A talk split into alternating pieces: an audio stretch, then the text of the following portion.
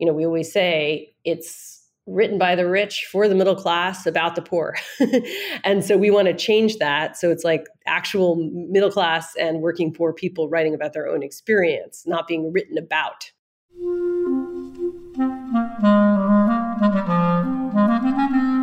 Hello, this is the Great Battlefield Podcast. I'm Nathaniel G. Pearlman. A great political battle is being fought right now between progressives and the forces of reaction on the other side. This show is about the political entrepreneurs and other progressive leaders who are finding new or improved ways to fight. My guest today is Alissa Quart, who is the executive director of the Economic Hardship Reporting Project.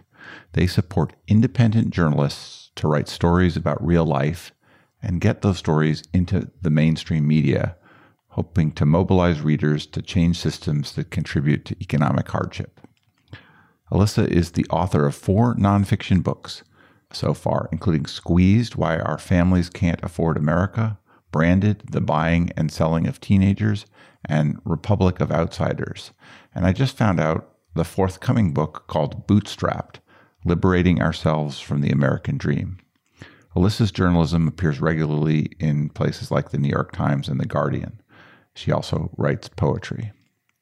I think you'll find her well worth the listen. So, first my sponsor, then my interview with Alissa Quart with the Economic Hardship Reporting Project.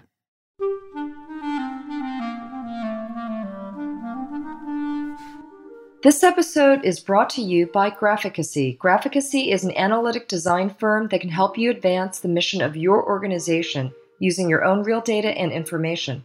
They are 21st century visual communicators who create interactive graphics, motion graphics, and data visualizations. You can find Graphicacy at graphicacy.com. That is G R A P H I C A C Y.com. With Graphicacy's help, you can visualize a better world. Alissa, would you mind introducing yourself and giving me a quick biography? Hi, so I'm Alissa Quart. I'm the executive director of the Economic Hardship Reporting Project and the author of Squeezed Why Our Families Can't Afford America and the forthcoming Bootstrapped Liberating Ourselves from the American Dream. I did not know about the forthcoming book. Yeah, it's out in March. Let me just get a little more biographical stuff from you because I'm not sure if everybody who's in my world will know your world give me a little bit about where you grew up and your education and your path to being a writer. Well, I grew up in New York in when I was growing up it was the East Village, but now it's like Greenwich Village. I grew up there. I went to Stuyvesant High School when it was on 15th Street. I had a pretty leftist family, I'd say that. So I grew up with this very strong set of values, you know, it was from this tradition of the 1930s and 40s of the certain kind of Jewish intellectual. I think it was my great uncle was in the workman's circle, that kind of thing. I went to an arts camp that also billed itself as a socialist work camp. I think they've now changed their name so they can just attract the kind of kid that wants to go to arts camp. I grew up in the 1980s. There's still at that point an overhang of a certain intellectualism, anti-materialism, right? There was like this whole kind of c- cultural stuff that was held over from the 60s and from even before that, right? Eh, when I was growing up. So my first book reflected some of that. It was called Branded, The Buying and Selling of Teenagers. And I wrote that in my late 20s. And it was sort of part of the WTO protest culture of that period, and the no logo and fast food nation and I saw myself as somebody who was sort of part of that movement a little bit, the Adbusters movement, which I don't know if your listeners will even remember, but it was really interested in kind of critiquing the line between editorial and advertising. And at this point, with Instagram and all these different cultural forms where people are constantly advertising themselves, it seems quaint. But at that point, we were still guarding the gates between culture and news and advertising, right? That was my first way to, uh, that I join literary journalism and and activist culture too. So that the way those two things came together. How did you first come across the economic hardship reporting project? Because I saw that you did it with Barbara Ehrenreich, but I wasn't sure if she had already had something going and then you joined it or what what's the story there? She had something going that was amazing. She post 2008 there, there was obviously there's terrible recession. Uh, we wound up bailing out the banks. And one of the groups to suffer was journalists. And journalists were suffering not just because of the recession, but also because of the rise of digital uh, culture, news sites, decrease in ad funding, venture capitalists buying newspapers, and just general devaluing of content production, right? So a lot of people were losing their jobs. Something like 45,000 jobs were lost between 2004 and 2015 from news sites. And she saw that and was like, hell, we have to peel these reporters off the floor um, and give them work laid off reporters, but also reporters who were themselves really near the poverty line and had always been struggling and whose voices had always been devalued. So that was kind of her idea. And when I came into it, it was really early on, a year of it sort of starting up. And we just expanded it wildly and um, had it reach many hundreds of more people, made it visual. It was about film and photography and illustration and even poetry. We have documentary poetry. And it was all dedicated to getting these independent reporters continuing to contribute to mainstream media. So I see us as like an alternative labor organization for reporters, but also an attempt to sort of change mainstream media content. Like, let's keep these voices in the mainstream media. Let's keep general interest papers reporting on poverty and economic instability, which could be up and down the gradient. Like if you're middle class, you at this point in this country, you have a lot of economic instability usually. And I think there's a tendency to have these stories, you know, they they're published in December in time for the prizes. but our idea is to try to have them published all year round and by people who are as close to these experiences as possible. So it's not David Brooks. How did you meet her? She spoke to me about a grant. I'd been introduced to her by a friend who was at that point working for EHRP at a very part-time basis. He was a great editor and he introduced me to her and she knew a ton about ab- abortion and i was working on a film called the last clinic and i wound up working on that and then the film that came after that called jackson and they're both about the clinic at the center of dobbs so i was kind of writing and producing the last clinic the director's Maisie Crow who was an amazing director and she was just riveting. I mean, I, I, talked to her on the phone. I expected her to be someone who knew a lot about labor, economics, workers, working poor experience, et cetera, stuff like that. Suddenly it's like, no, she'd known people in Jane. She'd written a book on midwives. She had a very eclectic knowledge base. And so I was thrilled. I was like, wow, she knows as much about this seemingly as she does about the working poor. And yeah, we had this friendship. And then I started working as an editor very part time because we, we didn't have a lot of funding then. And we just built this up. I mean, at a certain point, she stopped editing really. It's been years since she was like actively editing. But in the beginning, we really we would on, be on the phone every day. I mean, it was eh, incredibly beautiful and intense thing to create this. It's almost like she's like, we have a child, and the child is the economic hardship reporting project. Tell me about it as an institution. How many people are associated with it? Basics, like what kind of budget, what kind of size? Sure. Now it's a 1.4 million a year organization. It's been that for a while now. Um, I work very closely with the managing director. His name's David Wallace. And then George Lozano does our kind of administration and some of our tech stuff. And then there's like a ton of contractors and independent reporters and people, radio producers and just people that we give grants to or people we hire for a set of hours to do a task like fundraising or publicity or things like that. So it's hard to estimate exactly how many people are involved in running it. There's only three full-time employees, but besides that, there's like a lot, a lot of other people who pitch in and obviously uh, get paid for it. And then hundreds and hundreds of people who get grants. Like, so the majority of our budget goes to them and it's always gone to them. I mean, if it was up to Barbara, everything would have gone to them. When you build an organization, you can't be a total anarchist. So you have to, you know, have an infrastructure, you have to have a board, you have to have all the stuff that she, she found, you know, she found boards quite boring. We were a little more realist about some of this stuff. And yeah, so we built this thing and the hundreds of people include everything from, I mean, we won an Emmy for one of our films, a Murrow for a podcast. And that's often by people who are working independent reporters who may not be wealthy, but they're kind of comfortable usually, but they wouldn't have the resources to create something on this scale. And then that we have a lot of people who are really financially struggling who are writing personal essays about being evicted or experiencing homelessness. So if someone is aspiring to write a story or be a reporter of the type that you want to support, how do they connect with you? What's the process? Like, give me an example of how that works. We have an information email, but I think the first thing to do, and this is something that is uh, really important for anyone who considers themselves a reporter, you look at our site and you read what we do. We have a set of FAQs that sort of explain what would compose an EHRP story. I think that's something that sometimes young reporters don't do, which is like look at what you're aspiring to be part of and like read the work and not just to flatter the editor but just so you really know what they're looking for. It seems basic but it was something i i used to teach a lot at j school and i'd be like always go to the site read every piece you can get the parameters you know it, it's easy.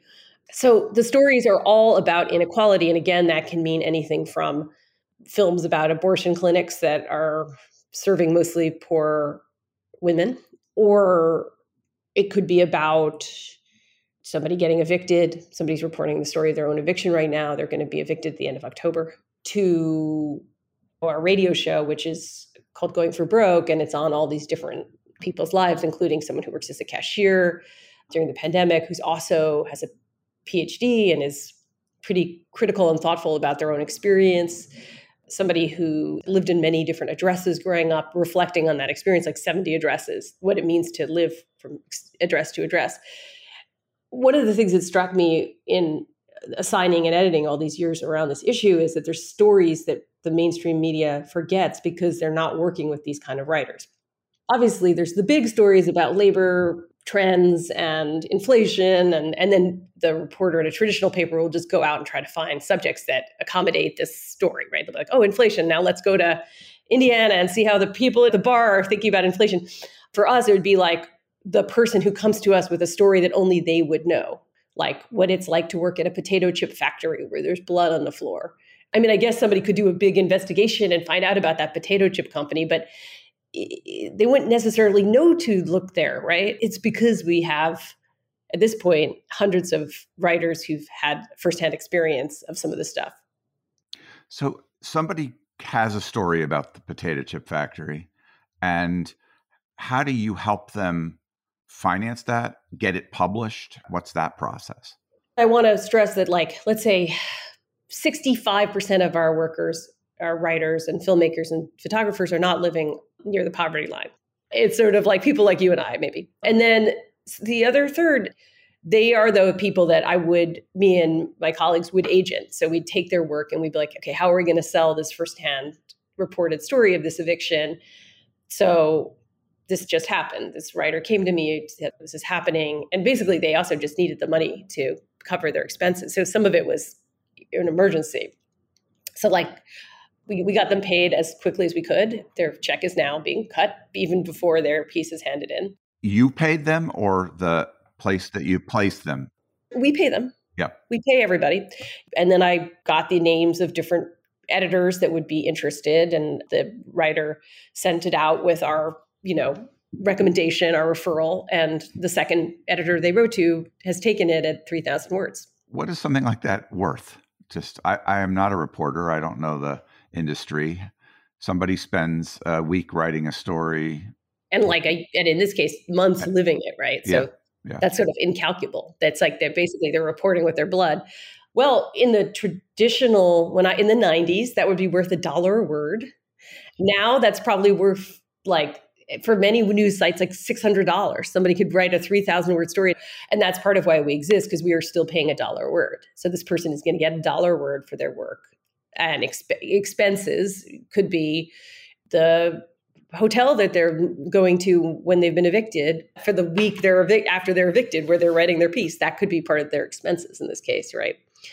But yeah in the open market now it's it's a scandal how little writers are paid. And and that's not everybody right? I mean if you're writing for the Atlantic or the New Yorker and you're in the magazine, you're making, yeah, maybe $2, $3 a word. But majority of people are now making something that's below minimum wage, wildly below it, given how much work they're putting into their writing. And that really cramps what the public will know. It's a information issue. It's about keeping a whole breed alive, but it's also how do we know about what is going on with eviction? So we know this broad brush stuff about eviction moratoria. We know these stories maybe that ever so often run that are kind of earnest about you know what's happening with evicted populations, but the lived experience of that is I think again, it's just worth its weight in gold, so to speak, just in the sense that it creates empathy to have these stories told from the passionate first person. What's the perspective of the publications? I'm sure it varies a lot. Are there a lot of major publications that are like, send me more of this? I, I, want a constant stream of this kind of reporting? Or do you have to sell it and it's difficult to find a place? What's that perspective? Well, it really depends. Like sometimes it is hard to place. I'm not going to lie. Sometimes things are very depressing and there's a feel good emphasis, which we at EHRP can get very irritated by because it's like, you know, GoFundMe's and giveaways and the person who makes it off the island, right? The proverbial island. I spoken to a film studio. They're like, "Do you have anything that's not sad?" I was like, "You mean like Swifty and funny?" And they're like, "No, just funny." no, I don't. Um, no, none of this is funny. Um, I mean, some of it's sort of absurdist, but so there, you know, you get pushback along those lines. On the other hand, a lot of our stories have gone viral, meaning have been very popular because they're human and they're people in desperate straits and they're well written and potentially the readers are living something similar. Like if it's about experiencing student debt or we had a story in teen vogue that was popular about young women who were choosing to go to different colleges in states that they would have a right to abortion. That was very popular because i think probably young women on teen were reading it on teen vogue and being like oh okay i'm going to take notes on this. And i'm not sure that story would have necessarily always existed. Some of those stories are very popular. And you know we've had stuff run in the times that was very popular washington post right? That unusual again unusual experiences like that of a veteran's widow who lived with his prosthesis near the door of her house to remind her of what was paying for the house and just the whole experience of this total trauma in this country and getting life insurance. And it was pretty remarkable story. And again it was not something that someone who had not had that experience would have necessarily been able to think to write about. And i think it was quite popular. This happens a lot with us. We'll have things that are very popular and without the time and money and support the people writing them or filming them might have never made them do you think that economic hardship is always the opposite of feel good? Or do you think that there are people who are living with financial difficulty who are perfectly happy and thriving? So, there's this piece by this writer, Joe Ford, about living, choosing to live without a traditional home, like in a tent, basically, in Alaska, even in the winter. And it was a wild and joyous piece. And it was obviously motivated. It was sort of had that, you know, whatever kind of Walden um, thing. And it was kind of anti establishment. It was like, I don't want to have to do all these terrible things of like the one dimensional corporate man. You know, I want to live like this. And it was beautiful. I mean, it, I think it had a little air of tragedy too, right? I mean, it's a hard life living in the cold in Alaska.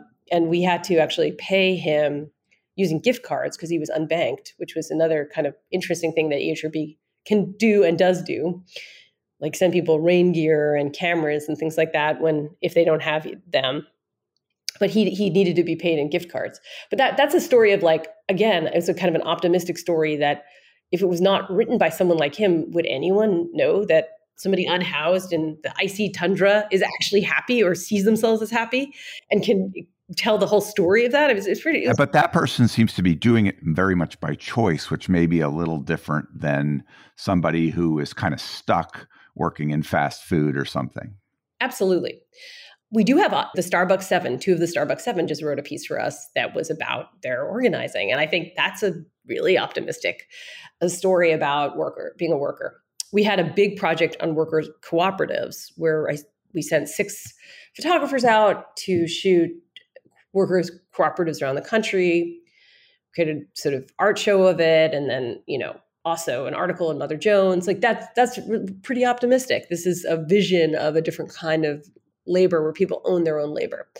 And yeah, there's a number of things like that. I guess when I say feel good, I, I want them to be really feel good, not this exceptional, uh, treacly, you know, the one person to get out of the town. And um, I want it to be structural. I mean, I want the stories to be reproducible too. Like, let's have a story that's optimistic about labor that it could happen in every Starbucks if people could be uh, organized and there was a, a you know a show of support for it and funds being poured into it right so that to me is that's a real feel good story or these cooperatives are a real feel good story what's the lens through which you view the work that you do and like how are you filtering what you're supporting? You know what what is driving the choices that you make? Our motto is quality journalism about inequality. To me there's like rigor that you can put into a story. For uh, like what we were just talking about like stories that are truly feel good versus the kind of stories that poses feel good around poverty and inequality. But you can also talk about the quality of an image like an image that's beautiful and striking and humanizing of its subjects rather than an image that's just like a baby drinking mountain dew out of a bottle right like kind of poverty porn or an image of people looking dour in a West Virginia town. Like we had a project a long time ago that was actually about the beauty of this really poor West Virginia town, a photo project. So I think some of that is the beauty is allowed. The beauty should be part of a visual language around poverty and income inequality. That's very debatable right now in photographic cir- circles. But I feel like what I'm talking about is not the beauty of the sort of Walker Evans, iconic, weather beaten fence kind of beauty, but the a natural beauty of people living their lives and of photographers and reporters spending time with them enough to get the detail and the the language, the natural language they speak, and all that kind of stuff, which I find beautiful. So that's one thing, and then and then another thing is again to keep these voices in the mainstream media, to keep the mainstream media you know, we always say it's written by the rich for the middle class about the poor. and so we want to change that. So it's like actual middle class and working poor people writing about their own experience, not being written about. And so we have an own voices movement that gets people reporting on com- their own communities now, but it's often not in terms of class. And I guess part of our project is to change that too, where you see class uh, and income insecurity as as an identity. It's not a fixed identity but it's one that people can be inhabiting. And that when you have people writing out of that identity rather than objectifying it something interesting can happen and something valuable what do you think we don't understand then in general because of mainstream reporting about our country i mean there always seems to be these i don't know like post the trump election there was for a little while the press looking at itself and saying we seem to have missed something about rural America or conservative white America or evangelical America or white working class America. What do you think we're missing generally with our non helped by you sort of reporting? I mean, I think again, we're missing what it can be beautiful. We're missing stories about labor, or we're exoticizing the stories that do exist. Sometimes you hear these mainstream newspapers being like, labor's in or whatever like uh, like there'll be the equivalent or podcasts honestly. And you're like well gosh there's been a lot of people reporting on it. They're often underfunded and they're in working for in these times but you, they're still they've been doing this for 20 years and these stories are out there and it is a building steam and it's the most exciting story of my generation honestly the labor movement and the the organizing of gig workers and all this other stuff. So i feel like that's missing that that first of all they're not you know you're not Christopher Columbus discovering labor reporting, but also that that it is the the story of our time. So that that's to me another crucial point that I'm hoping we're we're getting out there. And then trying to change the language around how we talk about income inequality. So for instance, like one of my big bugbears is the term unskilled. And I know that the Bureau of Labor and all kinds of other very formal organizations use that to describe people who, you know, whatever, make pizzas or work in the lingerie department of a department store. But I don't think that's unskilled. If you've ever tried to make a pizza or if you've ever tried to get work your way around a department store, you know that it takes a certain kind of skill. It might not be the skill of somebody who went to graduate school, but it is a skill. And I, I really think phrases like low skill, unskilled need to be retired. And like we could just talk about them as general workers. One thing I found really interesting was when I think Eric Adams, the mayor of New York, had said something like low skilled workers, right? He described that. And I'm thinking, a year, two years before, they were frontline, they were essential, you were romanticizing them. And now you're diminishing them. And like, we really need to check this verbiage. Another thing is talking about poverty, the poor, um, instead of talking about financial stress. Because I think if we talk about financial stress, we're talking about people who go in and out of states of financial stress. Like, I don't know what your life's been like, but you've probably had times when you've been in financial stress. Am I right? Yeah. Yeah. But it's been a while. It's been a while. But yeah. like, you know, it's more inclusive in some ways that we talk about. It builds solidarity. And I don't think it was ever the kind of financial stress because, you know, my parents were teachers and they had a house. They were frugal. And so I always, I always felt like there was a safety net for me in the family. And then I got a good education. So I never had, you know, I started a company and during the starting of that, I made no money for a long time. And so I definitely didn't sleep. I wouldn't equate the, what I had in that kind of stress with somebody who didn't have all the things to fall back on that that I've had. Yeah. And I'm not trying to collapse the two, but I'm just trying to say that when we use terms like financially stressed, sometimes they're more inclusive and sometimes they describe people who go in and out of poverty. Like people who, if you get a project and you're a gig worker, you get a lot of um, rides, you may be breaking that cycle for a month and then uh, next month you're not. And so the fin- financially stressed kind of describes that life too, which is like a lot of Americans living paycheck to paycheck without necessarily being formally poor. So I think that's that's one thing that interests me, like to try to expand how we think about economic struggle. How do you see this kind of reporting intersect with politics in our country?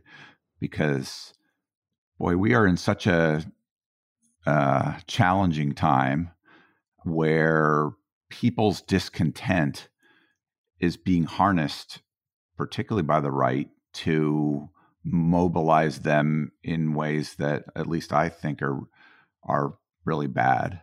But when people are in difficulties, just like we saw in Germany in the 30s, they will look for scapegoats, ways out, and change.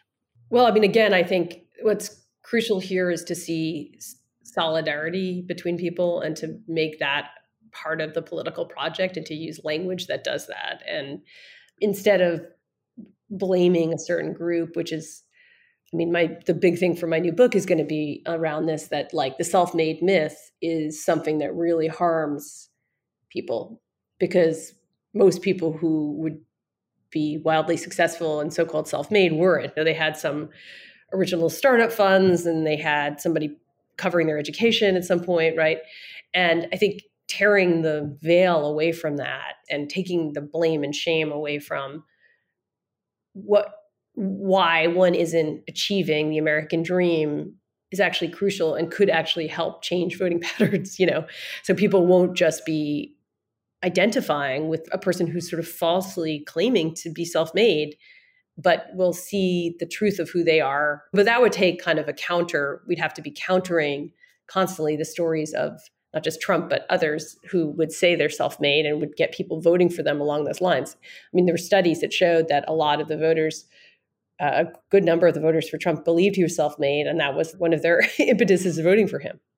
I'm not going to say it's going to work, but it's something that could be tried where we really try to do a kind of re education campaign around who's self-made and who isn't and what that means and the the falseness of that. So tell me about this book, the forthcoming book. You said it was called Bootstrapped. There's something in me immediately that resists this notion that no one is self-made because my ancestors who who came here with close to nothing worked their way out of I don't know cigar rolling and things like that to have kids who went to college and my family and a lot of other families have climbed uh, over time. And I don't know if that's self-made but that's th- there was certainly the effort and the interest in education and all of the parenting and things like that that it's the clinton if you work hard and play by the rules you should do okay and i think a lot of people do. What's what is wrong with that notion being out there? Well there's a study done by raj chetty who's an economist who found that in the 80s if you're a child born in the 80s you had like a 50-50 chance of exceeding your parents economically and that if you'd been born in 1940 you had some the number was exponentially i forget what it was was it 80% 90% coming up um, from a um, lot lower probably back then. Yeah. yeah and so i think some of this is about changing the possibility of mobility that has happened for economic reasons the cost of college education. We can see this of yeah, healthcare of housing in major cities you know. And that my last book squeeze was about this um, what I call the middle precariat, which is this precarious middle class now that's been created that doesn't accord to this man in the gray flannel suit storyline that people believed in the 50s, you know. So I think that is maybe part of what we're talking about. I mean, yeah, my grandparents were immigrants and they I, am not even sure they you could say they bootstrapped to that much. I mean, they lived in subsidized housing and had owned a shoe store in the Bronx and they did okay, but it wasn't like they ascended. but I think even that is quite hard now. Like I wonder what their equivalent would ac- be able to accomplish. Part of it is it's hard to own your own labor. I mean, this is where the worker co-ops come in, right? Like if you're working as a cleaning person for Handy or something, like the company is getting a huge slice of your hourly pay. Or- there are tons of people who, you know, who are immigrants who come here and they start by uh, raking grass, and then they get a little company that does landscaping, and they end up hiring a few people, and they send their kids to college. I don't mean to get off on that tangent particularly, but it's pertinent to whatever the fading of the American dream is a real thing, and I'm not sure here, here it is. We've uh, the absolute mobility have fallen from 90% for children born in 1940 to 50% for children born in the 80s. Like that is a huge drop of mobility rates. Fine, yeah, maybe there's going to be the talented tenth that manage to like build the business, but they are pushing the, through the, the eye of a needle, and it's not like it's not a they're not being supported at all in their in their efforts so we could agree on that, right? It's like maybe if you have some incredible will and you're able to overcome the odds, but the odds are so much more stacked against you at this point. So that's the only point I'm making.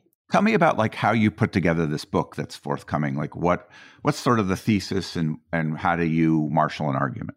The main thing that I'm saying is that being bootstrapped, what I call it, is to be convinced that you're that you're able to succeed no matter what has been arrayed against you and and that at this point it's actually often not true. The premise that you can pull yourself up by your bootstraps by the way an impossibility. It was a joke initially um, when it was first coined because you can't pull your bootstraps up. It was an ironic joke in the 18th and 19th century and then it becomes this like thing that people think is serious like let's pull ourselves up. and even that even its origin story of that phrase shows you the impossibility.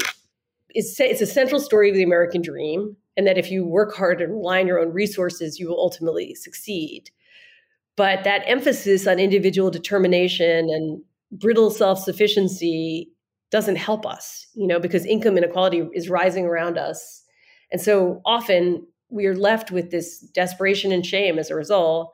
I guess I consider it radical self help. Like if we can just see the structural forces that are arrayed against us. Doesn't mean that we won't keep trying, but it, just gives you a little bit of break. You can be like, okay, that's why I, am one of the 80% of people in debt.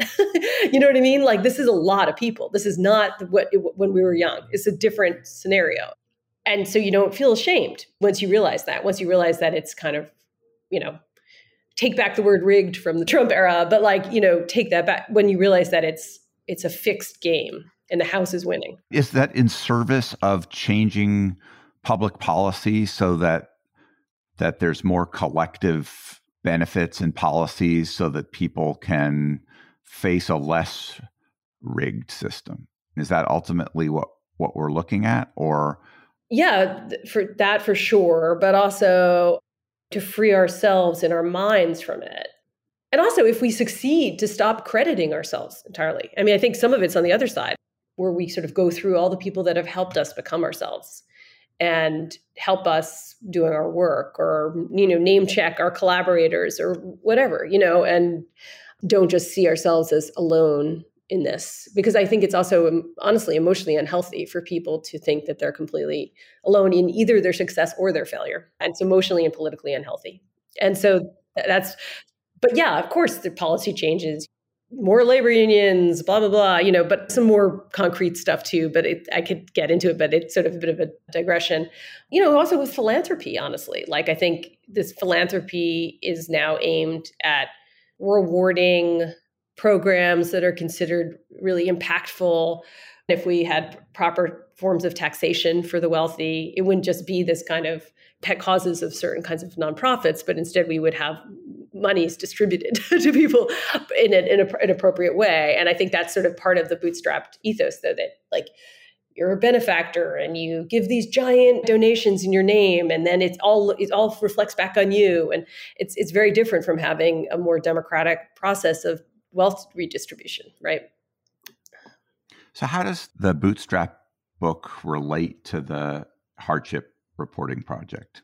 It relates directly because I've been doing this for 10 years now, and all these commenters and letter writers are always writing these letters that are like, you know, uh, just in my role as this editor, they write letters and emails and comments on our pieces that are so contemptuous and um, toxic and blaming of the subjects of the pieces or even the writers, right? So, because a lot of our writers are near the poverty line, and it'd be like, you know, you have no one but yourself to blame. Why did you go to college? You know, why did you have another kid with another guy? Why did you have a kid at all? You know, just like it's constant what whataboutism, you know? And that to me, it was shocking. I was like, whoa, this is just, this is a wall of recrimination and hatred that, yeah, sure, you could say social media is exaggerated, but I really think it's a self made ideology that is everybody's like, I'm doing it they may or may not be, but if you didn't have that sensibility, you wouldn't be constantly blaming everyone around you. And the project we have of trying to reach people with these stories wouldn't be as hard, you know?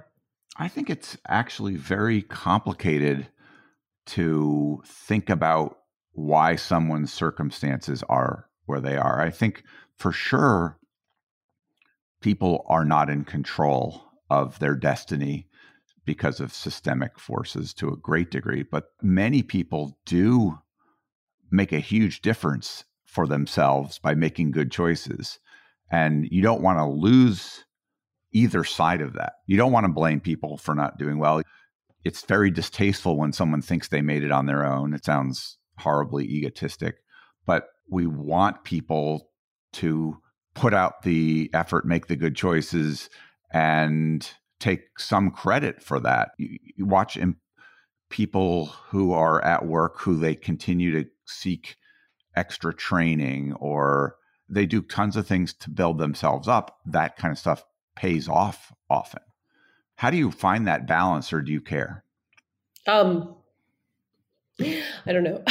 I, don't know I mean, one thing is interesting. I mean, some of this book has been me wondering about my own tendency to be, I would say, kind of type A and just having to, you know, excel and all this kind of stuff and having come from a, these immigrant grandparents and myself, you know, and having and then to, Stuyvesant and Brown and yeah, and, and, sort of stuff. Yeah, and, yeah, and, and, and cranking out books. I mean, that's a lot of effort that you're putting out. Yeah, right? yeah. But I, I mean, I think I know I'm happier when I see myself as part of a we and part of a, a mutual effort. And I mean, I know I'm a happier person. I think it's a more honest view of the world. I think it's a more honest view of life and death, honestly, that we leave this planet and we're interconnected with our generation and those coming after us. And it's not just this individual success. That's not our legacy in some ways. And that, or that's maybe not the best part of our legacy. So I think some of this to me is a little existential too. It's like, I think it's good for people to see themselves as part of communities. Like somebody said this to me recently every social group is sort of a mutual aid group in a way. And we don't think of it that way, but they are. And we just need to expand what we consider our social group in that sense. What do you think is one of the most impactful things that you've helped get published? We definitely supported pieces that then went on to like the Nomadland like the first piece that was became Nomadland the book that then you know again and other things like that well we've supported these pieces by this writer Laurie Yearwood who has been unhoused and she's written large pieces in the times like giant piece in mother jones about that experience and about having a trauma informed approach to thinking about and what she means by that is you think about trauma when you write journalism and you think about it when you edit also. So i think she she's been both effective as a writer and a person she wound up speaking to like Kathy, an audience with Kathy Hochschild in it recently, you know, and she had lived unhoused on the, for two years, you know. So that was to me, well, that's pretty impactful. Or another thing I'm thinking of is Bobbi Dempsey, who wrote a piece about her mother not being able to afford hearing aid. I developed it with her to to make it very personal, and her mother didn't have enough money for a hearing aid because it wasn't covered by Medicaid or Medicare, I think, not fully covered. She's low income, and we got into what that was like during COVID. She couldn't communicate. I mean, it's pretty extreme, right? It's, it wasn't just like, oh, she's not able to listen to the, her neighbors or something. This is like she can't like survive without a hearing aid. And I think that it was on Washington Post. It's definitely been cited in some of these bills that have been, or at least some of the reporting around them. So, like that kind of stuff. USA Today investigation about nursing homes that was a big investigation that also has been influential with the Biden administration's consideration of malfeasance in nursing homes. So that was, I mean, that was a big takeout that we supported. Some of my own work, I think, has been effective in like rethinking how we think about working class reporting, how we talk about them, how we talk about what kind of jobs people do, how we represent images of working poor people. Is this sort of like I remember seeing the book uh, I'm sure you know Studs Terkel working book. Yeah, working. yeah, it's, yeah, it's that same tradition.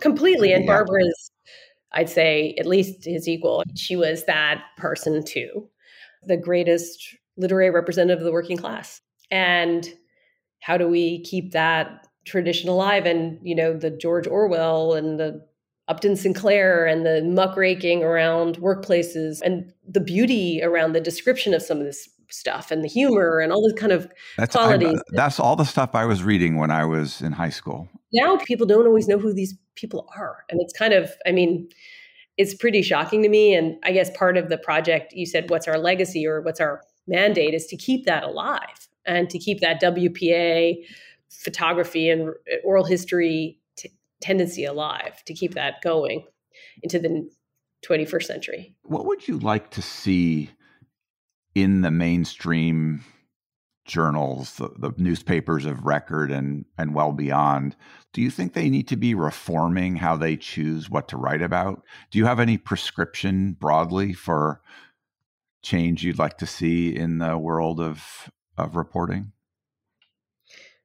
Yeah, I think they need to hire working class writers and people who are living close to the bone or have recently lived close to the bone in that way.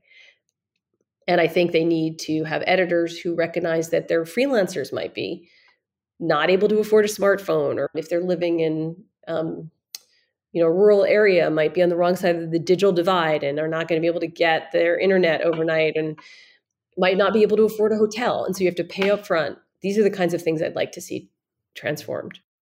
Who do you want to read that kind of thing? Because it seems like there might be a big disconnect between the vast audience of working class people and writing. And because i'm not sure if that's the group of people that are reading newspapers as much. How do you make this I would, connection I would definitely like working class readers to read these yeah. stories. And i think if we we do place them in local papers and on local television stations that's the hope because that's what these folks are often reading. There was there, there was one story on your site or somewhere where I was researching about you about someone who had to who was a waiter for a while, a woman who read an article by a waitress or something that seemed very connected in that way. I yeah, that was excellent, wasn't it? It yeah. was really good. Yeah, yeah, I, I, yeah, I like that. Hotel, hotel work. Yeah, that that's a classic kind of piece that we'd write because she's both a participant and observer.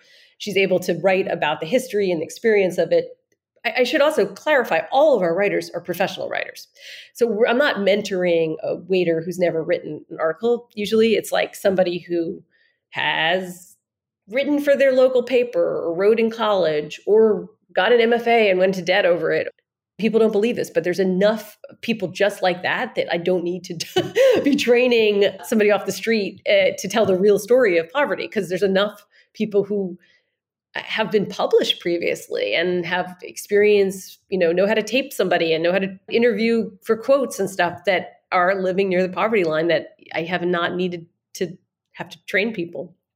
What else would you like people to know about the economic hardship reporting project that we haven't already touched on? I don't know. I feel like we've had a pretty thorough interview, sir. Is there a question that I should have asked you that I didn't? No. You, you did a great job. Oh, thank you, Alissa. It was eh, good to talk to you. Appreciate your time. I I think it's a great project, and I'm glad to have a chance to talk to you about it.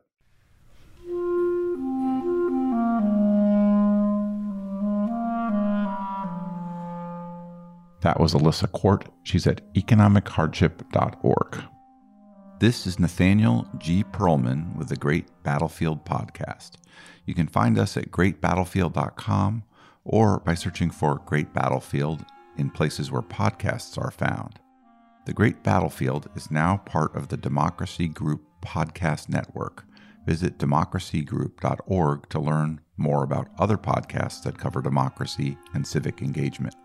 You can also help me by leaving comments and good ratings on Apple Podcasts or elsewhere, and by sending me suggestions for great guests to nperlman at gmail.com.